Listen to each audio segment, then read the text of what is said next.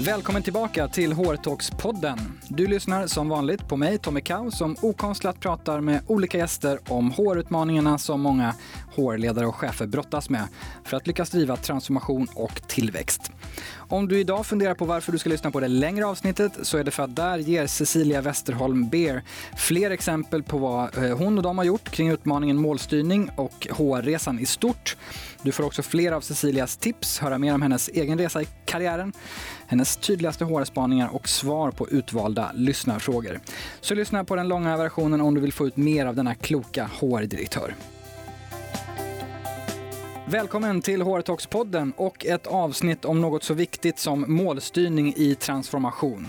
Ja, att knyta olika mål och KPI för prestation till företagets strategi har länge ansetts som best practice. Tanken är att KPI ska göra strategin mer konkret och det ska göra det lättare att följa upp. Men idag befinner sig många företag i någon form av transformation och arbetet med målstyrning blir mer komplext. Hur sätter man egentligen mål och följer upp och styr när ett bolag behöver vara snabbfotat, agilt och driva nya affärer? Samtidigt växer kritiken mot det som blivit best practice i näringslivet och Harvard Business Review konstaterar i sitt senaste nummer att sättet de flesta företag jobbar med mål och KPI riskerar att skälpa snarare än hjälpa på dagens marknad. Det blir för mycket fokus helt enkelt på siffrorna och mindre fokus på idén med strategin, menar man. Och traditionella KPI bortser ofta från kraften i medarbetarnas egna individuella drivkrafter, vilket kan skapa en del beteendeproblem. Sammantaget växer nya former av målstyrning och ett av de mer populära är så kallade OKRs. En metod som härstammar från techjättarna i USA. Men hur går man då från det ena till det andra? Detta ska vi prata mer om idag. Därför har vi bjudit in en gäst som är van att jobba med HR i både tillväxt och transformation. Hon har i över 20 års tid pendlat mellan affärs och HR-roller har en bakgrund som bland annat managementkonsult och affärsutvecklare. Och I över 15 år har hon haft HR-direktörsroller på företag som Fortum, Euromaint och Cybercom. Hon har blivit utsedd till årets HR-profil och nominerad till årets HR-team på Human Growth Award. Sedan 2017 är hon Chief HR Officer på data och analysföretaget Bisnode där hon bygger HR och driver en transformation av bolaget i 19 länder. Hon heter Cecilia Westerholm Beer och nu sätter vi igång dagens skarpa samtal. Hjärtligt välkommen till HR-talks-podden Cecilia Westerholm Beer. Tack så mycket. Hur känns det att som eh, ruttad HR-direktör eh, vara med i en HR-podd om transformation? Jo, men det känns eh, det är fantastiskt roligt. Det är jättekul att jobba med transformation av alla former. Det är egentligen det jag har gjort hela mitt liv. Och det ska vi prata mer om. Bisnode är Eh, ett bolag i transformation som så många andra. Vi ska prata om ert arbete att införa en ny målstyrning som passar det med målstyrningsmodellen OKR. Eh, och som du vet går vi i den här podden rakt på sak. Så vad skulle du säga är mest utmanande med att målstyra en verksamhet som är i transformation? Eh, att målstyra den. okay. Nej men det är ju det svåra är, är, ju faktiskt att få folk att ägna tid åt att planera vad de ska göra. För det är ju faktiskt det någonstans målstyrning handlar om. Vart ska vi? Eh, och hur ska vi ta oss dit? Och, eh, ja, så det är faktiskt det svåraste, att få folk att planera och, och ta tid till det. Och ett sätt att jobba med målstyrning eh, som växer som sagt är OKRs. Ska vi börja kanske lite bara med att definiera vad OKRs eh, står för och vad det är för något för de som inte är lika insatta, lite så här kortversionen. OKR står för Objectives och Key Result. Och extremt enkelt, hoppas jag, eh, så betyder det att man, man sätter ett fåtal objectives som väldigt mycket handlar om så att säga, vart ska vi någonstans? Ska vi till Sandhamn eller Möja eller vad det nu kan vara för någonting? Och sen så till det så kopplar man key results som är ganska actionable key results eh, för vad det, hur man ska ta sig dit på vägen. Vad behöver vi göra? Vad behöver jag göra för att komma dit? Och sen så eh, är det gärna transparent och man jobbar med att så att säga gå in i varandras key results och så vidare. Ja, det kan bli väldigt komplicerat som ni hör, men lite grann så. Vad skulle du då säga är största skillnaderna mellan OKRs och traditionella KPI? För ni kommer ju också från mer traditionella KPI. Absolut. Alltså KPI, det är ju det som man då kanske mest kan jämföras, jämföra med det som är Key Results. KPI mäter ju egentligen ganska ofta de här tråkiga sakerna. ebita, revenue, eh, antal eh, sålda bananer eller vad det nu kan vara för någonting. Eh, det som är skillnaden med Key Results är att man gör också det det finns där. Det finns, man kan ha key results som är som KPI, men man matchar det också med key results som snarare handlar om hur ska jag ta mig dit? Om jag ska sälja 100 bananer, vad behöver jag då göra? Jag kanske behöver använda en annan metod än vad jag gjort tidigare och då sätter man ett key result på det. Det ska fortfarande vara mätbart, men utgår mycket, mycket mer från handlingen, det som ska göras. Jag tänker på en annan modell som många nog har, har lärt sig någon gång och så kanske man inte följer den helt, men det är den här smart-modellen. Ja. Vad är stora skillnaden mot, mot den? Ja, men den stora skillnaden är, det ska jag säga att det är ganska många som till och med säger att ja, men smart-modellen är en del av OKRs. Det tycker inte jag och det kanske inte heller om man, om man liksom går tillbaks till rötterna. Det är en utveckling. Så. Och skillnaden mellan smarta mål och, och, och key results är smarta mål ska man kunna uppnå och de är ofta satta lite grann så där så att ribban ska vara lagom. Om du ska sätta smarta mål om att träna ska du inte göra det sju dagar i veckan utan du ska säga fem dagar i veckan. Medan key results, då ska du ta i.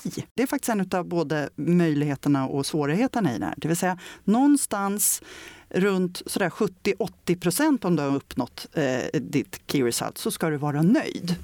Eh, i många fall. Där kan man ju fördjupa sig i massvis i såklart och, ja. och både lyssna på poddar och läsa böcker och gå kurser och vad det nu kan oh, vara. Ja. Om man kopplar det här till där ni befinner er på Bisnode, ni är som jag sa i en, en, en transformation och det här införandet av OKRs sker mm. ju i den kontexten. Kan du berätta lite om liksom er transformation och, och vad, liksom, vad består den i? Och jag vet att ni pratar om eh, vitality och, och andra saker. Vi har något vi kallar för Vitality Index. Vi mäter hur det går för oss i vår transformation kan man säga. Eh, eh förenklat så har vi haft vansinnigt många dataplattformar eh, som, som vi har, bygger vår verksamhet på. Och vi försöker få det till mer eller mindre en. Så vad vi mäter är egentligen hur mycket av det som vi säljer, säljer vi på våra nya plattformar och med våra nya verktyg och så vidare. Och då handlar det om att bygga business på den nya plattformen ja. som du var inne på med Vitality ja, Index. det gör det. Och, och, gå från, alltså vi har ju väldigt mycket lokala produkter och väldigt mycket lokal marknad. Men eftersom vi nu finns i 19 länder i Europa, då vill vi ju faktiskt kunna sälja våra eh, produkter över, ja, i hela Europa eller hela världen. Och Vitality Index då, eh, lite mer, för det var lite spännande. För ja. det, det, det, känns som att det är något som kanske ganska många skulle kunna eh, behöva ha ett sånt. Berätta lite om, om hur det ser ut. Hur det ser ut? Ja, men det, det, alltså det ser egentligen ut så att vi, vi, vi mäter ett index som, som består av att vi tittar på hur stor andel av det vi säljer säljer vi med det som vi har definierat som vår, våra eh, nya verktyg och nya sätt att jobba. Och på så sätt så kan vi liksom mäta en resa. Vi, vi, när vi började mäta så låg vi väldigt lågt på den här skalan och vi ska upp, inte till 100 procent, för det kommer alltid finnas lokala produkter, men, men, men någonstans, ja, inte vet jag, 70-30 någonting sånt. Men, men så, att, så att vi ska ju liksom röra oss på, på den här skalan. Och det, det här indexet kom faktiskt fram ganska medarbetarstyrt. Vi samlar 100 av våra chefer och sen så jobbade vi då, det var när vi, lite grann i, i början av OKR-arbetet och då kom det fram ganska mycket att vi, vi har utmaningar att få ut strategin. Och då föddes det här med Vitality Index, för det är väldigt mycket vad vår strategi handlar om. Så, att, så att det blev ett sätt att liksom mäta, mäta det. Det låter som att det blir också väldigt tydligt. Ett, ett, ett index kan man kommunicera lätt, du kan ja. förpacka det lätt och alla kan ta till sig det. Ja. Hur går man från att ligga lågt till att ta de här första stegen och få lite mer? Det där är ju någonting som vi brottas med hela tiden. Eh, för vad är hönan och, och, och vad är ägget så att säga? Dels handlar det om att få fram nya produkter som, som, som alla kan sälja och som våra kunder vill ha och så vidare. Men sen gäller det också att våga stänga ner gamla produkter. Och det är ju kanske ibland det svåraste och det kan ju vara så på en lokal marknad att du känner att den här produkten den kan jag, jag känner den, jag vet hur jag ska sälja den och så ska jag istället sälja det här andra som dessutom inte är byggt i mitt land och kommer någon annanstans ifrån. Eller det är i alla fall upplevelsen. Så, att, så att det gäller ju liksom, mycket handlar om utbildning av hela vår säljkår. Det handlar om att våga stänga ner produkter, att göra det vid rätt tid. För vi måste ju också göra våra ägare glada och ha lönsamhet. Så att det är extremt många parametrar som påverkar hur vi gör den här förflyttningen. Och det här är ju transformation i sitt esse någonstans. Vi pratar om att eh, driva nya affärer, hur målstyr du mot det? Mm. Och det är precis det du pratar om i, i Vitality Index. Det är ju nya affärer, ja. det är visualiseringen av målet med transformationen. Ja, det är det. Det är, det. Det är transformationsmålet över allt annat, så skulle man kunna säga. Och, men har du någon reflektion på vad som kommer krävas? Du sa att ni ska upp till 70-30 någonting. Är det samma sak som kommer krävas då, de grejerna du nämner? Eller? Nej, men jag tror att det kommer ändra sig hela tiden. Eh, jag, jag tror, att, alltså det är lite, jag tror att det kommer bli lite gungbrädeeffekt. När vi har stängt ner tillräckligt många så att säga, gamla produkter för att för att det ska bli en självklarhet av att, att jobba med de nya, då tror jag att det kommer gå fortare och, och, det kommer vara andra utmaningar. Jag kan inte riktigt svara idag på vilka utmaningar det är, men jag tror att det där måste man hålla eh, jättekoll på hela, eh, hela tiden. Vad det, är. Eh, det innebär ju en massa saker. Men att, att ta sig från, från den här typen av produkter till nya produkter betyder också att vi behöver kunna andra saker. Så det har en enorm eh, påverkan på vår kompetens i bolaget och vad vi behöver kunna för något för att, för att, så att säga, driva den affären. Och det kommer nog bli det, i början har mycket handlat om teknik. Stänga ner, byta plattformar, se till att vi har bra techpersoner som kan jobba med det här. Nu tror jag att det mer och mer kommer att handla om, om människor och den kunskap som de har för att kunna eh, jobba med de nya sakerna.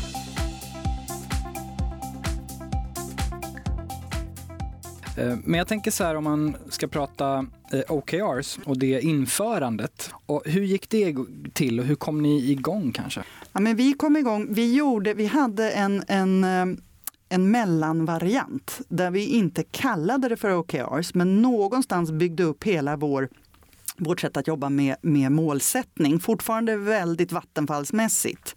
Men någonstans i, så att säga, inspirerat av OKR. Och det här gjorde vi ett par, tre år. Det handlade mycket bara om att få folk så att, säga, att börja använda system, stoppa in sina mål, tänka på det, men det gjordes en gång om året. väldigt enkelt. Så, att, så att även det har faktiskt varit en transformation, eller är.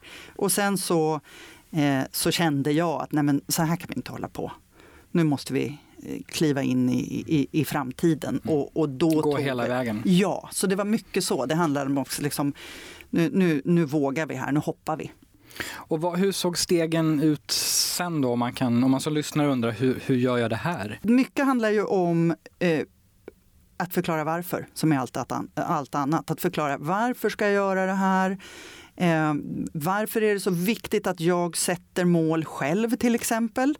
Vi, fick, vi har faktiskt fått frågor på vägen. Måste jag verkligen göra det här? Kan inte min chef sätta mina mål? Eh, den typen av saker. Så mycket handlar ju liksom om att, att, att förklara varför.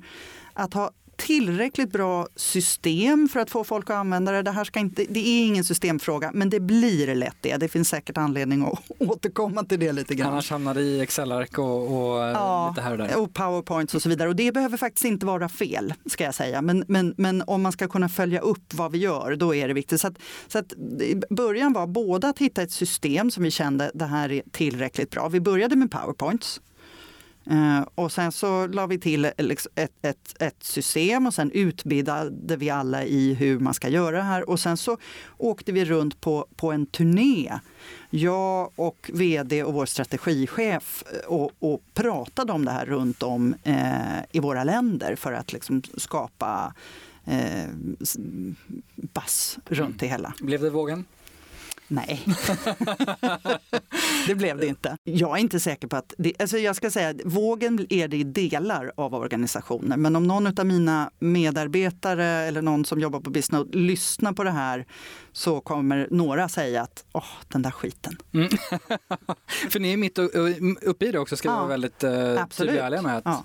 Ni är inte i mål. Nej, det är vi inte. Vi, vi är mitt inne. Och jag, och, men det beror på vad man, vad, man liksom, eh, vad man anser är framgång. När jag bestämde mig för att nu tycker jag att vi behöver driva den här frågan och det i sig bottnade sig i att jag kände att vi behövde få ut vår strategi mycket bättre och vi behövde bli tydligare. Vi behövde gå ifrån 711 KPI och vi behövde öka engagemanget liksom någonstans. Så. Jag var så laddad. Jag var så laddad så jag var överladdad. Jag tänkte det här, det här. Jag såg mig själv som eh, Karl-Bertil Jonsson på julafton med liksom flaggorna och alla kommer att älska mig. Så blev det inte riktigt. Nej, så blev det inte. Nej. Nej. Okej, verkligheten tog i, Ja, kom ikapp. Mm, som en vägg. som en, som en, en vägg. Och det har varit ganska både frustrerande och eh, eh, humbling. Men om jag då liksom går bort från vad jag, hade, var jag hade önskat att vi var någonstans och backar och tittar på vad, vad, tycker, eh, vad tycker vår styrelse, vad tycker vår, vår vd, vad tycker andra i liksom hur vi jobbar med det här. Då är ju de mycket nöjdare än vad jag är.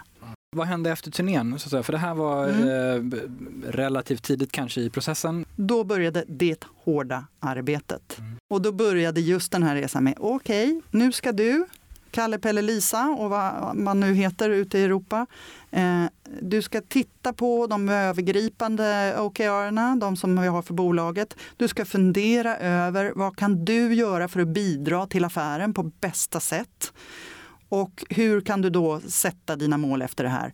Och jätteläskigt, det kanske är så att du sätter dina OKRs innan din chef har gjort det. Eh, så. Och Det stöter ju på. Därför att ska vi vattenfalla ner allt det här, dels blir det inte det vi vill att det ska vara och dels tar det alldeles för lång tid. Då är vi liksom framme i juni innan vi har satt årets mål någonstans. Som, Just det. Så. Just det. Så att, och, och det arbetet var jättetungt och det var också svårt. Alltså vi är ungefär eller vi, vi är 37 HR-medarbetare runt om i Europa.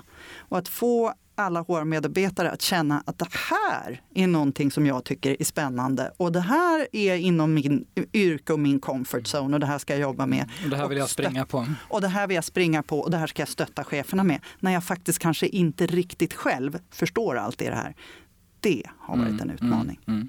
För det var egentligen det som kickade in efter turnén och Ja. det hårda arbetet var att Ja. det här stöttades av HR Ja, ute i alla 19 länder ja, i, i någon form av eh, parallell Ja. snarare än. Vattenfalls process. Precis så. Och det vi gjorde, alltså vi, vi, vi, vi gjorde något som var jätteläskigt. Vi sa allt det här ska dessutom vara transparent. Oavsett var du befinner dig i organisationen så ska du kunna se andras eh, OKRs. Och det är ju jätteläskigt. Va? Ska någon komma liksom och, och, och, och se vad jag gör? Det är ju inte så att alla sitter inne och, och, i, liksom i systemet och letar efter vad andra har för key result. Men bara, bara den här faktumen att vi, att vi, att vi gör så. Och det Vilket ju- är en del av hela poängen med, med, Ja. med OKRs. Absolut, och, och, men det finns ju många, och det har jag stor respekt för, som går liksom tar det där i steg och kanske inte öppnar upp allting på en gång. Men vi bestämde att vi har ju redan hållit på och fuskat i några år med den där, så nu, nu, liksom, nu rycker vi plåstret, nu, nu öppnar vi upp det eh, för alla. Och det, det är, var en utmaning. Och eh, som enskild individ eller medarbetare eller ledare om man satt och gjorde sina OKRs, hur, eh, konkret, eh, det gjorde man lite på sitt sätt men sen laddade man upp det i det här verktyget som ni Mm. har. Det var liksom en Mm. Målgången. Ja, och vi bestämde oss för så här, okej, vi måste göra det här, alltså det här får ju inte, det här får inte ta mer tid än det ger. Så vi, vi, vi satte upp vissa riktlinjer. Vi satte upp, du måste ha fyllt i OKR, dina OKRs före ett visst datum. Vi önskar att du gör kvartalsvisa OKRs. Men om du känner att du inte är mogen för det och bara vill göra dem årsbasis, varsågod. Det gör man helt själv, det bestämmer inte chefen Nej. huruvida man gör. Nej. Åtminstone inte i teorin. Jag tror att kommer vi ut i landet så ser det lite olika ut hur mycket cheferna har bestämt. Det ska så. Så att väl, vi försökte vara väl och så gav vi massor med exempel. Och sen så, så gick vi också, eh, alltså i början var det ganska mycket hjälp, nu måste vi hjälpa med allt tekniskt och massa liksom sådana saker så då var det väl kanske inte så mycket innehållsmässig hjälp. Men, men nu när vi har haft det här systemet uppe på det här sättet i trekvarts år, då går vi ju faktiskt in och, hjälp, och, och tittar på key results och hjälper till och säger har du funderat på om du skulle kunna skriva det, beskriva det så här istället? Eller alltså också kvalitativt eh, hjälper. Det hoppas jag att vi kommer kunna hjälpa till med mycket mer nästa år. Apropå teknik och system, vad, hur, eh, du, du nämnde att ni har något form av verktyg och system för det här. Hur, hur, vad är det för typ av verktyg och system? Ja, men det är ett verktyg eh, som ser ut som ganska många som börjar komma nu, så att säga, OKR-verktyg som är målsättningsverktyg där du själv lägger in dina mål. Eh, du kan följa upp där, du kan tala om under vilken period det gäller och så vidare. Och sen så liksom ser man hur långt har jag kommit på min resa, hur långt har bolaget kommit på sin resa och så vidare. Det vi har gjort som, som, är, som jag tycker om det är att i samma system så gör vi också våra tempmätningar. Mm, och alltså pulsmätningar löpande kvartalsvis? Ja. Månadsvis, Månadsvis till och med. Och det är ju bra för då, då, då, befinner sig både ledaren och medarbetaren på, på samma ställe när man tittar på de här sakerna. Det är ännu inte supersynkat men man befinner sig på samma ställe och kan både liksom titta på okej, okay, vad, vad, vad ger pulsmätningarna och hur mår bolaget där? Och hur mår vi utifrån, hur långt har vi kommit vid, vid våra mål? Så det har varit viktigt för oss att ha det samlat. Och jag tänker när ni då sitter eh, i koncernledningen mm. och tittar på det, vad är det ni tittar på? Vilken flora? Hur, hur många OKRs har ni? Vi har fyra övergripande objectives och eh, eh, varav det sista är mer så att säga, personlig utveckling och så vidare. Så tre kan man säga så. Och sen så till dem så har vi, nu måste jag räkna på fingrarna, tre, sex, nio key results. Så, att det, är två, så det är väldigt slimmat. Från att vi hade KPI, alltså jag vet inte hur många, om det var 20 liksom sådär som vi mäter hela tiden plus en massa andra. Så att, så att det, och de här nio följer vi upp. Och ska jag säga, för den återigen om, jag, om det är någon, någon på Bisnode som lyssnar, det är i princip KPI Key Results. Vi har inte kommit på översta nivån så långt att, att vi har de här utmaningarna. Och det är en liten utmaning i sig att det liksom uppifrån ser, ser ut på, på det, det sättet. Men vi är också ute på en resa. Jag tänker, om man pratar lite om resultaten då, mm. hittills. Ni har kört det här i snart ett år. Snart ett år på det här liksom ordentliga sättet. sättet ja. Ja. Vad är vinsterna hittills? Ja, men vinsterna hittills är tydligheten. Um, jag, skulle, jag menar, vi pratar ju nästan alltid om att det, det är svårt för, att nå ut med strategin. Det finns ingen hos oss som inte vet. Ja, men vi kan ta Vitality Index som är ett key result då förstås. Det finns ingen som inte vet vad det är för någonting och vet att vi går emot de här gemensamma produkterna och, som, och så alla kan följa upp på det. Så, så det, det här är transformationen. Liksom, Där är transformationen. Så jag tror att alla pratar om ungefär eh, samma saker. Målet om vart vi ska blir mycket tydligare. En annan, och, och, det i sig skapar ju mycket mer det här one business Alla bolag är one någonting. Men det gäller ju även oss att säga. Att, att liksom, verkligen, man kan utgå ifrån det. Det tycker jag är den, den, det är den riktigt eh, stora vinsten. Mm.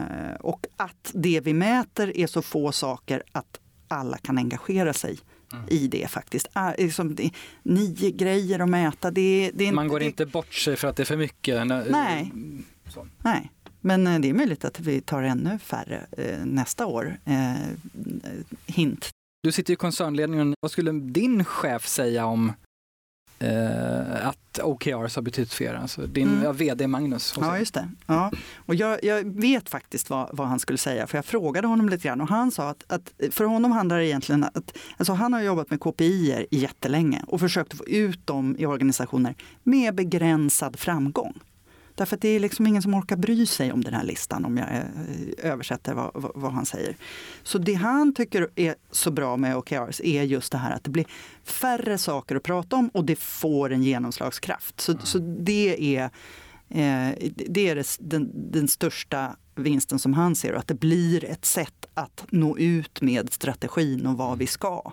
Eh, och att det då kopplat till det skapar ett engagemang. Någonstans att vi kan prata om de här siffrorna lagom länge och sen kan vi börja prata om det vi ska göra. Men vad skulle du säga om vi eh, går ner till benet? Vad har varit absolut svårast med att göra den här? Jag tror det svåraste har varit Eh, teknik och system faktiskt, någon konstigt sätt. Det är inte så svårt att få folk att köpa in på idén hyfsat. Det är inte så svårt att få alla att liksom se att men det här är ju logiskt att vi liksom ska göra på det sättet. Så att, och, men, och sen kanske också alltså just det här att ta sig tiden och förstå på riktigt vad det är. Alltså, till en viss nivå har det varit lätt, men sen just det här att, att liksom gå in i och förstå, förstå filosofin, förstå att det handlar också om någonting annat. Någonting som vi jobbar jätte, jättemycket med är ju liksom, hur ser då samtalet ut eh, kring hur vi presterar kopplat till det här.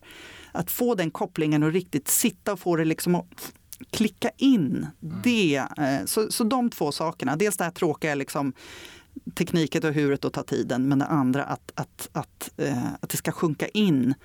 Jag tycker att OKRs passar väldigt, det, det är inget konstigt att det slår i Skandinavien. Nej, Okej, okay. utveckla.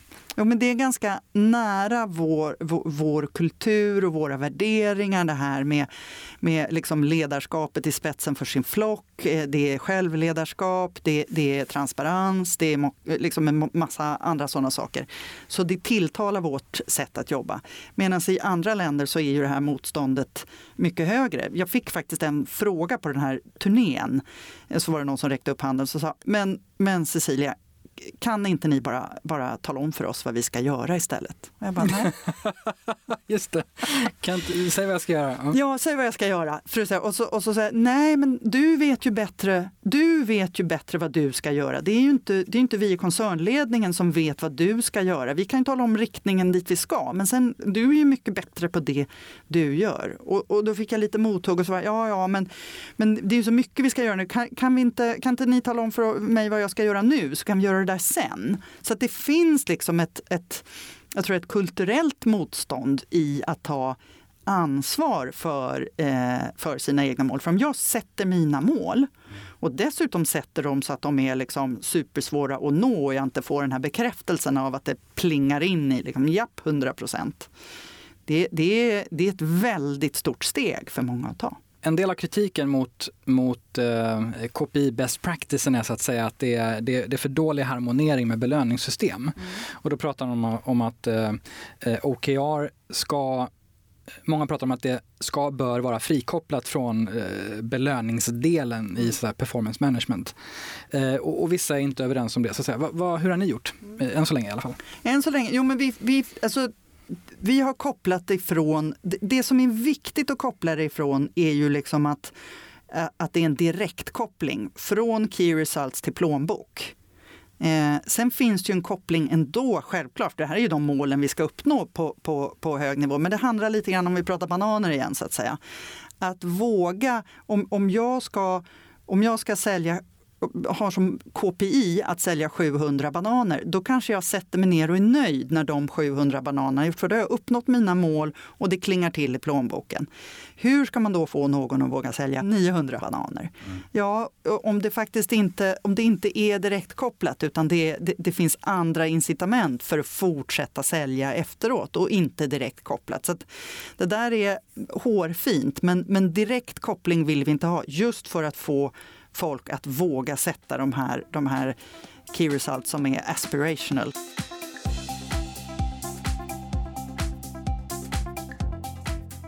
Det, känns som att många skulle just köpa in på den här idén. Men det är bra, eh, färre saker, tydlighet, bättre förutsättningar för engagemang. Samtidigt är det så många som inte går bort från kopior. Vad, vad beror det på? Vad, är det så att säga siffertunga toppchefer? Är det ägare som kräver massa eh, kopior? Är det då system som bara det här är helt omöjligt och vi orkar inte jobba i Excel? Eller är det bara ren och skär tid?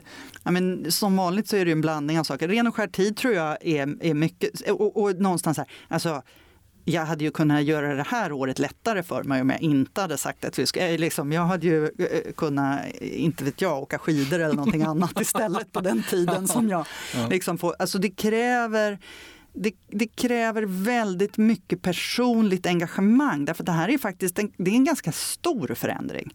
Eh, så det kräver väldigt mycket personligt engagemang. Och så, tycker, och så är det ju sådär, om man rullar bollen en bit och så rullar den tillbaka och då ska man liksom ha kraft att jobba vidare med det. Så det tycker jag är en stor sak. Jag tycker inte att det, att det är ett problem gentemot styrelse och ägare och så vidare. Jag upplever faktiskt att de uppskattar den här tydligheten och att, att eh, eh det blir färre saker att koncentrera sig på. Sen, sen kommer ju liksom alltid en styrelse och ägare vara mer intresserad av av, av de, de hårda faktan så att säga. Men, men det blir färre och tydligare saker. Så, så de tycker nog att det är, jag upplever att de tycker att det är bra. Men, men mm. mm just det här att, att att hålla ut. Vad är viktigt i en sån här omställning som är så fundamental får man ju säga? Mm. Eh, kring mål och styrning. Vad krävs från vd och styrelse så att säga eh, för att underlätta det arbetet?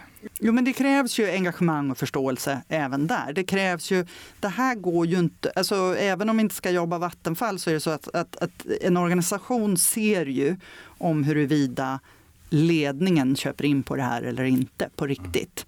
Och då är vi tillbaka till engagemang, tid, att faktiskt liksom göra sin egen hemläxa jobba på rätt sätt och, och, och, och eh, förstå vad det verkligen handlar om. Så att, eh, det krävs engagemang. Och hur har, kan du se hittills, OKR-införandet påverkat kulturen? Jag vet inte vad det är jag har hunnit se och vad jag tror att jag eh, vill se. Jo, men en del saker vet jag. Vi har ökat vårt engagemang samtidigt. Det går faktiskt att det är svårt att tro att det är en slump att det sker samtidigt. Ökat engagemang, eh, ökad förståelse för strategin, vilket i sig tycker jag är en viktig del i kulturen. Det, det, jag tycker mig se att vi är mer transparenta. Det här eh, har vi tidigare, som så många andra bolag, fått lite kritik för att vi inte har varit. Vi jobbar stenhårt på att vara transparenta och på att tillåta folk att göra fel och, och, och allt det här. Så jag tycker, att, jag tycker mig se en, en, en skiftning mot det. Och jag ser också en skiftning i ledarskapet den är svårare och jag tror att den resan kommer ta längre tid och vi kommer också jobba mer med det. Vad betyder det? är ju svårare att vara ledare i en organisation eh, där vi ställer större krav på medarbetarna. Det är ju inte lättare. Så att, så att, men jag tycker mig se att, att vi rör oss i rätt riktning och eh, jag har alltid, jag tycker kanske en lite lång utvikning, men jag tycker att det här med att jobba med kultur och värderingar det gör man bäst genom att utveckla verksamheten och inte prata så himla mycket om ordet kultur och ordet värderingar. Det kan man göra i HR-kretsar. Men liksom att, och därför blir OKRs blir verkligen navet i den, den kulturella transformationen också.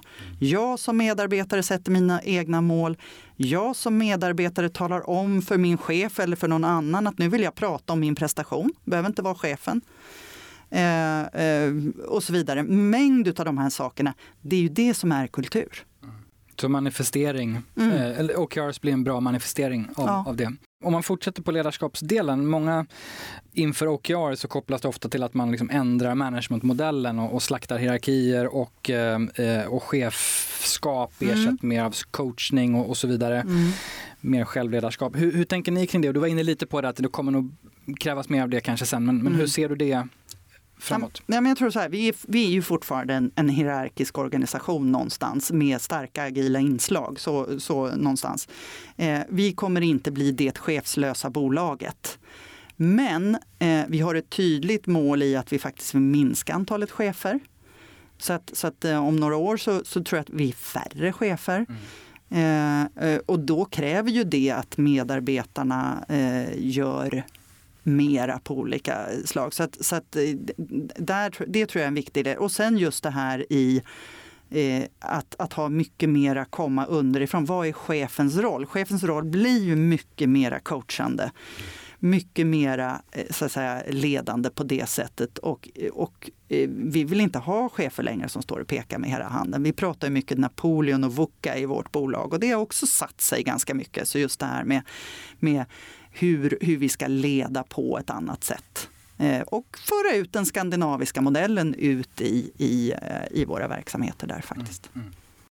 Vi har kommit till tipsdelen. Om vi helt enkelt ska, eh, mot bakgrund av vår diskussion, skicka med lite tips, råd och reflektioner från dig till de som lyssnar.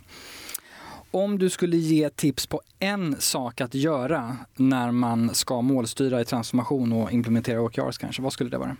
En sak är att man man måste först själv, man måste själv gå lite djupare in vad det här betyder. Vad, vad, är, vad, vad, vad är OKRs? Man, man måste kanske läsa hela Measure What Matters, boktips, och även liksom förstå den kulturella delen i det. Och sen eh, förklara det för organisationen. Alltså vi är tillbaka till att förklara whyet. Om man inte förklarar varför man ska göra det här och vad det är bra för, mm. då kommer det inte funka. Och vilken risk ska man undvika mest? Jag tror hamna i den, det, eh, att det handlar för mycket om teknik och system. Eh, utan hålla sig till, eh, hålla kvar i Wyatt. För det, det kommer jättelätt att handla om att systemet är kast eller svårt eller varför måste jag eh, registrera det här och, och massa sådana saker och försöka få diskussionen att ham, handla om andra saker än om det. Man behöver ta den diskussionen också, men inte fastna i det. Vilka företag eller personer tycker du gör det här med målstyrning genom OKRs extra bra? Personer eller bolag som du själv eh, sneglar åt? Alltså än så länge så blir det faktiskt att eh, att snegla ganska mycket på USA. Därför att vi, I Sverige har vi inte hunnit eh, så långt. Jag har inte hittat något svenskt bolag ännu som, som, som jag kan benchmarka mig med. Vi ligger kanske på samma nivå ungefär, några bolag. Vi snackar lite grann med varandra. Så det är faktiskt att titta på de här klassiska eh, exemplen, de amerikanska techbolagen. Så blir det. Det är de som har hunnit längst. Men med det sagt så är det otroligt viktigt att inte bara gå in och kopiera. Det funkar inte. Man måste göra om det till hur funkar det här hos oss. Eh, annars tror jag att det blir pannkaka. Du var inne på bok, om vi ska mm. repetera mm. den, vilken bok mm. man ska läsa eller lyssna på om man vill mm. fördjupa sig. Ja, absolut. Den heter Measure What Matters av John Doerr som, som då så att säga tog, han, han tog eh, OKRs till Google. Det var inte han som uppfann metoden, men han tog dit den. Så den ska man eh, Eh, gärna lyssna på faktiskt. Därför att den, eh, det är mycket kända personer som uttalar sig och det är de kända personerna själva som pratar. Så det är trots allt rätt eh, kul att, att höra dem berätta. Så att man kan lyssna på den. Sen kan man ha ett blädderex för för referens. Men bra lyssning. Och framförallt tycker jag, andra delen av boken. När man, har, man, man, kan ha lyssnat eller läst första halvan, det är mycket tekniken. Men sen kommer det spännande, det vill säga kulturen i eh, hur du får det här att fungera. Så man får inte eh, sluta lyssna efter halvan. Låt oss prata lite kort om din egen resa. Jag nämnde lite inledningsvis. Du har 15 år i ryggen ungefär, som, eller lite mer, som HR-direktör i, i, olika bolag. Du har också växlat mellan affärs och HR-roller under din eh, karriär. Vad skulle du säga fram tills där du står idag och det vi har pratat om? Vad har format dig mest, tycker du? Jag har nästan ständigt befunnit mig i transformation. Ganska stora transformationer, så jag tror att det har, har eh, format mig mest. Jag har liksom en en förkärlek av att leta upp saker som skaver eller där det inte funkar eller där, där jag ser en, en utvecklingspotential. Det, det, det har format mig så mycket att det kliver över i privatlivet också skulle jag vilja säga.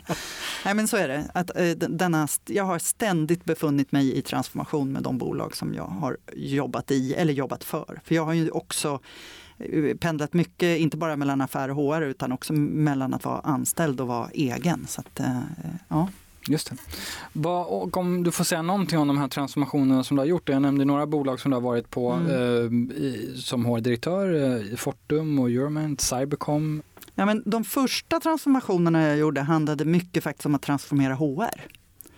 Eh, och, och hur HR eh, skulle, skulle jobba. Och där så utan att, utan att rabbla mitt CV, höll jag på att säga, så, så, så jobbade jag en gång i tiden. Eh, mitt första personalchefsjobb som det hette då var på Tumba bruk.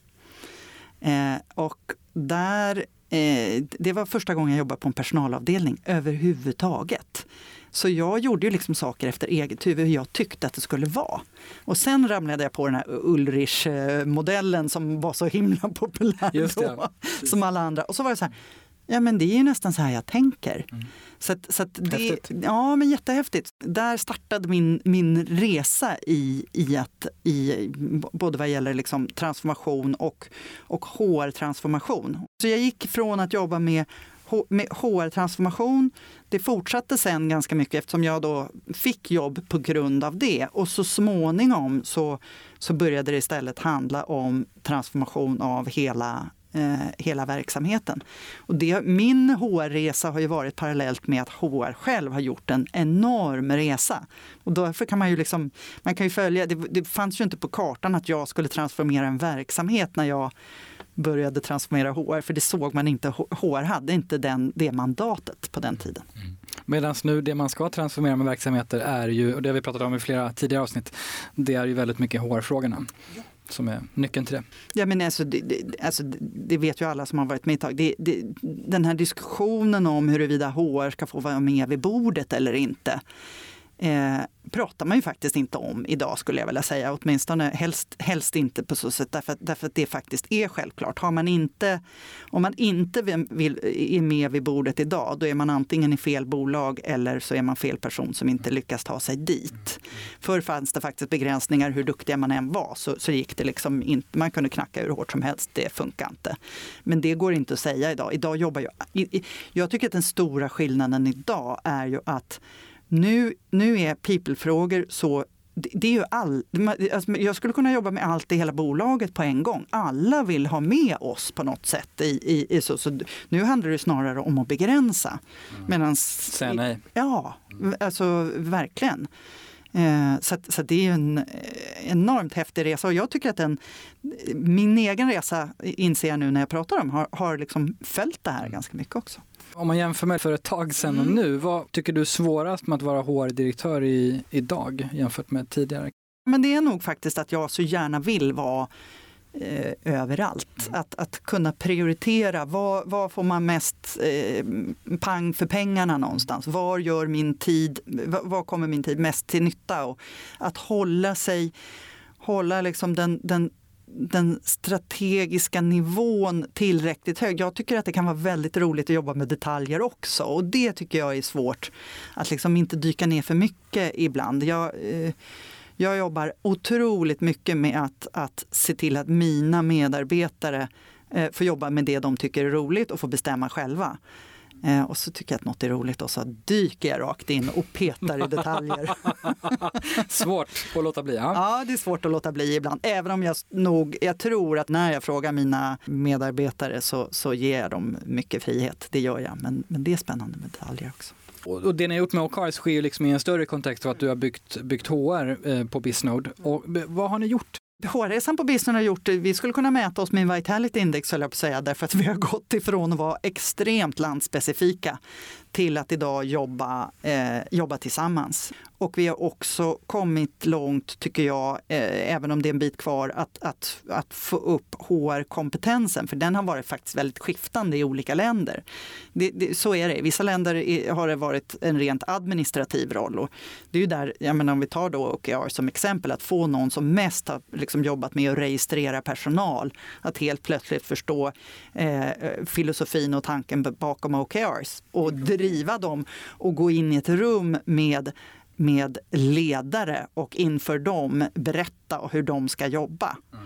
Oj, mm. vad, vad eh, vi har haft personer som har vuxit. Jag tänker på um, liksom, de stora HR-utmaningarna och vad ni, liksom, vilka områden har ni så att säga hunnit med? Mm. De här snart tre åren eh, som jag har varit inne har handlat ganska mycket faktiskt om struktur. Eh, jag kom in ett år nästan på dagen innan GDPR skulle, don't we love it, eh, liksom lanseras och insåg att vi, vi, vi hade 78 000 HR, eller vi hade liksom HR-system och allt från, från, från Excel till, till fysiska filer till lite system och annat. Och på ett år så hade vi faktiskt ett, ett HR-system up and running. Och nu kan vi faktiskt räkna hur många vi är. Och det vet mm. vi alla att det är det svåraste som finns. Så det har varit mycket bygga bottenplatta och mycket då som mål och målsättningar, hur vi jobbar med, med, med eh, samtal, prestationssamtal och överhuvudtaget så de delarna. Nu börjar vi komma in på eh, att jobba på nästa nivå med workforce planning. Spännande. Mm. Vad, hur, hur ser du på det då? Ja, Vad men, händer? Ja, men det är ju liksom nästa, jag som är en ivrig eh, person, nu är det inte det här tv, men jag står och liksom petar med benet som en häst som är ivrig. Så här. Ja, det är inte så att jag vill släppa OKRs, för det vill jag verkligen inte. Jag tycker att det är sjukt viktigt. Men, men nästa sak blir ju just att fundera på vilk, hur, hur ser djuret Bisnode ut? Eh, eh, om, om tre, fyra år. Vad är det för kompetenser som, som vi behöver då som vi inte har då? Och en, del, vi, en del av dem vet, vet vi ju faktiskt inte nu ens vilka det är. En del saker vet vi att vi vill ha mer av eller mindre av och så vidare och att liksom låta Bisnode göra den, den resan. Och min vision är att vi ska göra den här resan. Vi vill, eh, jag, jag gillar inte uppsägningar. Det är liksom, vi jobbar inte så. Det är inte det man ska eh, eh, göra, utan det här ska vi organiskt försöka förflytta organisationen. Dels förstås genom att, att utveckla personer eh, där det går, kanske få folk att byta yrken eh, beroende på vad det finns och, och vidareutveckla och så vidare. Men sen förstås också så att säga när någon slutar inte Eh, inte bara automatiskt rekrytera en ny likadan utan jobba väldigt systematiskt med vilka plockar vi in.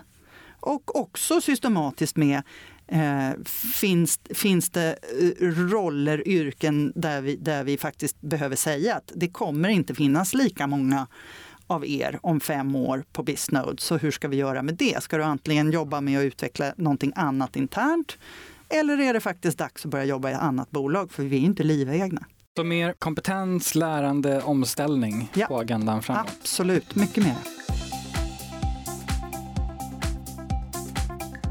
Då har vi kommit till eh, Cecilia Westerholm Beers hårspaningar apropå framtid.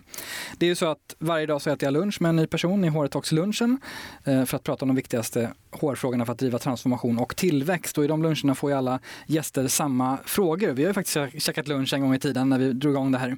Och eh, du som lyssnar vet ju nu att mina poddgäster här får också samma frågor. Vad skulle du säga är dina, dina hårspaningar just nu? Ja, men det blir ju väldigt likt det vi, vi pratade om här nyss. Jag, så jag tror att, att eh, workforce planning är någonting som seglar upp på agendan överallt. Alltså mycket mer, alltså hur ska vi transformera vår, vår, vår arbetsstyrka? Hur ska den organiska transformationen av vad vi gör på jobbet, hur ska den ändra? Hur ska vi kunna förhålla oss till det? Och, och, och så. så det tror jag är, är jätteviktigt. Samtidigt så tror jag att HR är på väg. Nu har vi pratat, nu har vi pratat så himla mycket eh, data och, och liksom teknisk HR och så vidare några år. Jag tror att vi också är på väg in i att igen prata mer kultur och ledarskap och det som många av oss som har valt det här yrket faktiskt kanske brinner för eh, mer. Digital transformation är vi ganska trötta på att prata om. ja, tillbaka till människan. Ja, tillbaka till människan. Det tror jag är, är eh, kommer eh, stort. Mm. Spännande. Och vad skulle du säga är de viktigaste HR-frågorna just nu att ha på agendan? Alltså de här områdena inom HR som bara inte, inte kan finnas på agendan ute hos eh, Hur vi mår på jobbet tror jag är en extremt viktig fråga. Både utifrån höll jag på säga, det friska, det vill säga hur engagerade är vi? För det, det liksom, till syvende och sist, det kostar ju otroligt mycket av folk på jobbet som inte vill vara där. Eh, den sidan. Men sen också att vi faktiskt måste titta på, på ohälsa på jobbet. Eh, och hur, att, att, att se till att folk orkar och håller ett helt yrkesliv och vågar vara, vara eh, ja, sustainable i det. Vad är din bästa HR-idé? Ja, den bästa HR-idén är att sätta människan i, i centrum i, i bolaget och ge personer eh, förutsättningar att göra ett bra jobb och sen get out of the way. Det är väl kanske den bästa HR-idén. Ja, det låter som en ganska bra HR-idé. Ja. Ge bästa förutsättningar och den, sen kliva åt sidan. Då har vi kommit till lyssnarfrågan och det funkar ju så att några dagar innan inspelning så flaggar vi upp ämnet och profilen som gästar i sociala medier. Så följer man HR-talks-podden på Instagram eller mig, Tommy Kau, på LinkedIn så kan man kommentera där och vi försöker hinna med så mycket vi, vi kan. Och vi tar en fråga nu och så lägger vi som vanligt resten av frågorna i eh, det här avsnittets extra material. Och eh, Första frågan är från Caroline Redare som då är HR-chef på Olympus North. Hur åstadkommer man på bästa sätt ett skifte i mindset utan att skapa oro, stress, osäkerhet med mera hos medarbetare som drabbas av transformation mot sin vilja? Den här är viktig och jag tror eh, Alltså någonstans så måste man försöka eh, komma från och trycka ner saker uppifrån. Vi är ju faktiskt fortfarande duktiga på HR ibland att liksom komma med briljanta saker och trycka ut saker i organisationen som folk inte har eh, frågat efter. Och jag tror att man måste ha en enorm ödmjukhet i att det här är inte det som, som de som drabbas av det eh, lever, andas och tycker är viktigt. De tycker helt andra saker är viktiga. Så, att, så att därför måste man lägga mycket tid på att eh, prata. Konversation, få folk att förstå. Eh, och sen så eh, någonstans runt 25 procent. När man har nått en fjärdedel, då har man nått momentum. Så jobba på att, att nå den här, de här 25 procenten. Det räcker inte med 10, 15, 20, utan upp i 25. Då någonstans kommer det börja bli ett självspelande piano. Då kan liksom organisationen själv jobba med det. Tills dess så är det hård skottning som gäller från en liten skara entusiaster. Och sen kommer förhoppningsvis snöbollen när man har skottat lite. Ja. Tack så mycket. Vi lägger resten av frågorna i detta avsnittets aftertalk, så kika in bonusavsnittet med Cecilia Westerholm Beer. Då börjar vi avrunda. Vilka är helt enkelt de viktigaste insikterna från det här samtalet som vi vill skicka med till lyssnarna? Vad skulle du säga är de främsta utmaningarna med att målstyra transformation? De främsta utmaningarna med, med att målstyra transformation är att hålla ut. Eh, att, att kunna stå där när man får ganska massiv kritik som, som dess, och lyssna på kritiken och försöka eh, förändra det som, som, som, liksom, som är bra idéer men, men samtidigt stå fast vid vad man tycker. Det här är inte gjort på en kafferast.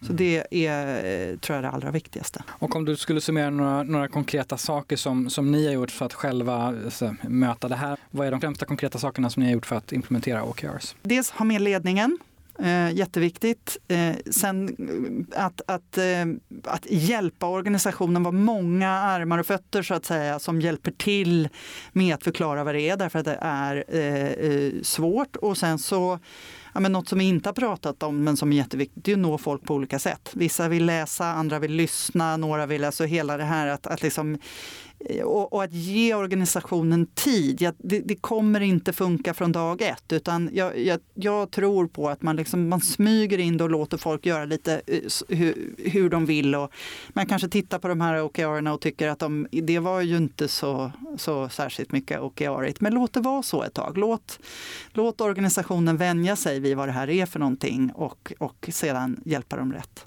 Slutligen, för att summera dina bästa konkreta tips till andra HR-kollegor mm. som kanske vill göra den här resan, mm. lite befinner sig i det, eh, det andra eller det gamla, om man mm. tillåter sig att säga så, eh, till det här nya sättet att målstyra. Mm. Läs på. Eh, fundera mycket, inte bara över tekniken utan filosofin bakom. Se till att du har med dig din ledningsgrupp, att de förstår vad det handlar om först. Eh, även om med det sagt, våga springa innan alla står och jublar. Jag tror att eh, den här, eh, har man nått 25 procent av ledningsgruppen kanske det är bra att börja med. Alltså på, på, liksom som, som riktiga fans, ja men då har man tillräckligt för, för att våga börja. Eh, så att, så att verkligen lyssna in men, men ibland så får man ju bara, liksom, bara köra och så, så be, om, be om ursäkt efteråt. Så Hitta en och bra avvägning. Alla behöver inte göra vågen från början, det räcker nej. med 25 procent. Då, mm. nej men det går, alltså då, då kan man lägga ner. Man måste våga sticka ut hakan, måste våga tro på. Eh, och, vilket ju då gör att vi, om, om man inte tror på det här då, då, kan, det, då kommer det inte funka för det är jobbigt. Det är stenjobbigt. Du måste tro på att det här passar din organisation och att det här här kommer ge något. Och eh, framåt, vad tycker du att vi ska prata mer om i kommande avsnitt i den här podden? Ja, men det får väl bli lite workforce planning då, som vi ändå har varit inne på. Nej, men hur, hur ska vi transform, hur, hur transformera eh, de yrkeskunskaper som vi behöver? Hur ska vi, det händer otroligt mycket eh, i, i, i världen nu i, och, och, vilka yrken som försvinner och, och, hur vi ska se ut och hur vi ska göra. Det vore roligt att grötta ner sig i. Stort tack Cecilia Westerholm Beer för att du ville vara med oss i HR podden Det har varit ett sant nöje och ett väldigt bra samtal. Tack så mycket, det har varit jätteskoj. Det var ännu ett skarpt samtal i HR podden Stort tack till dig som lyssnat och vill du höra svar på fler lyssnarfrågor ska du kolla in bonusavsnittet med Bisnodes HR-direktör Cecilia Westerholm Beer. Gillar du podden får du gärna prenumerera på den i Apple Podcast eller Spotify och följ oss mer än gärna på HR på Instagram och LinkedIn. HR ges ut av Kao Company, produceras av Mediemera och du hittar som vanligt all info på hrtalkspodden.se. Nästa vecka kommer ett nytt färskt avsnitt. Tills dess, ha det bra.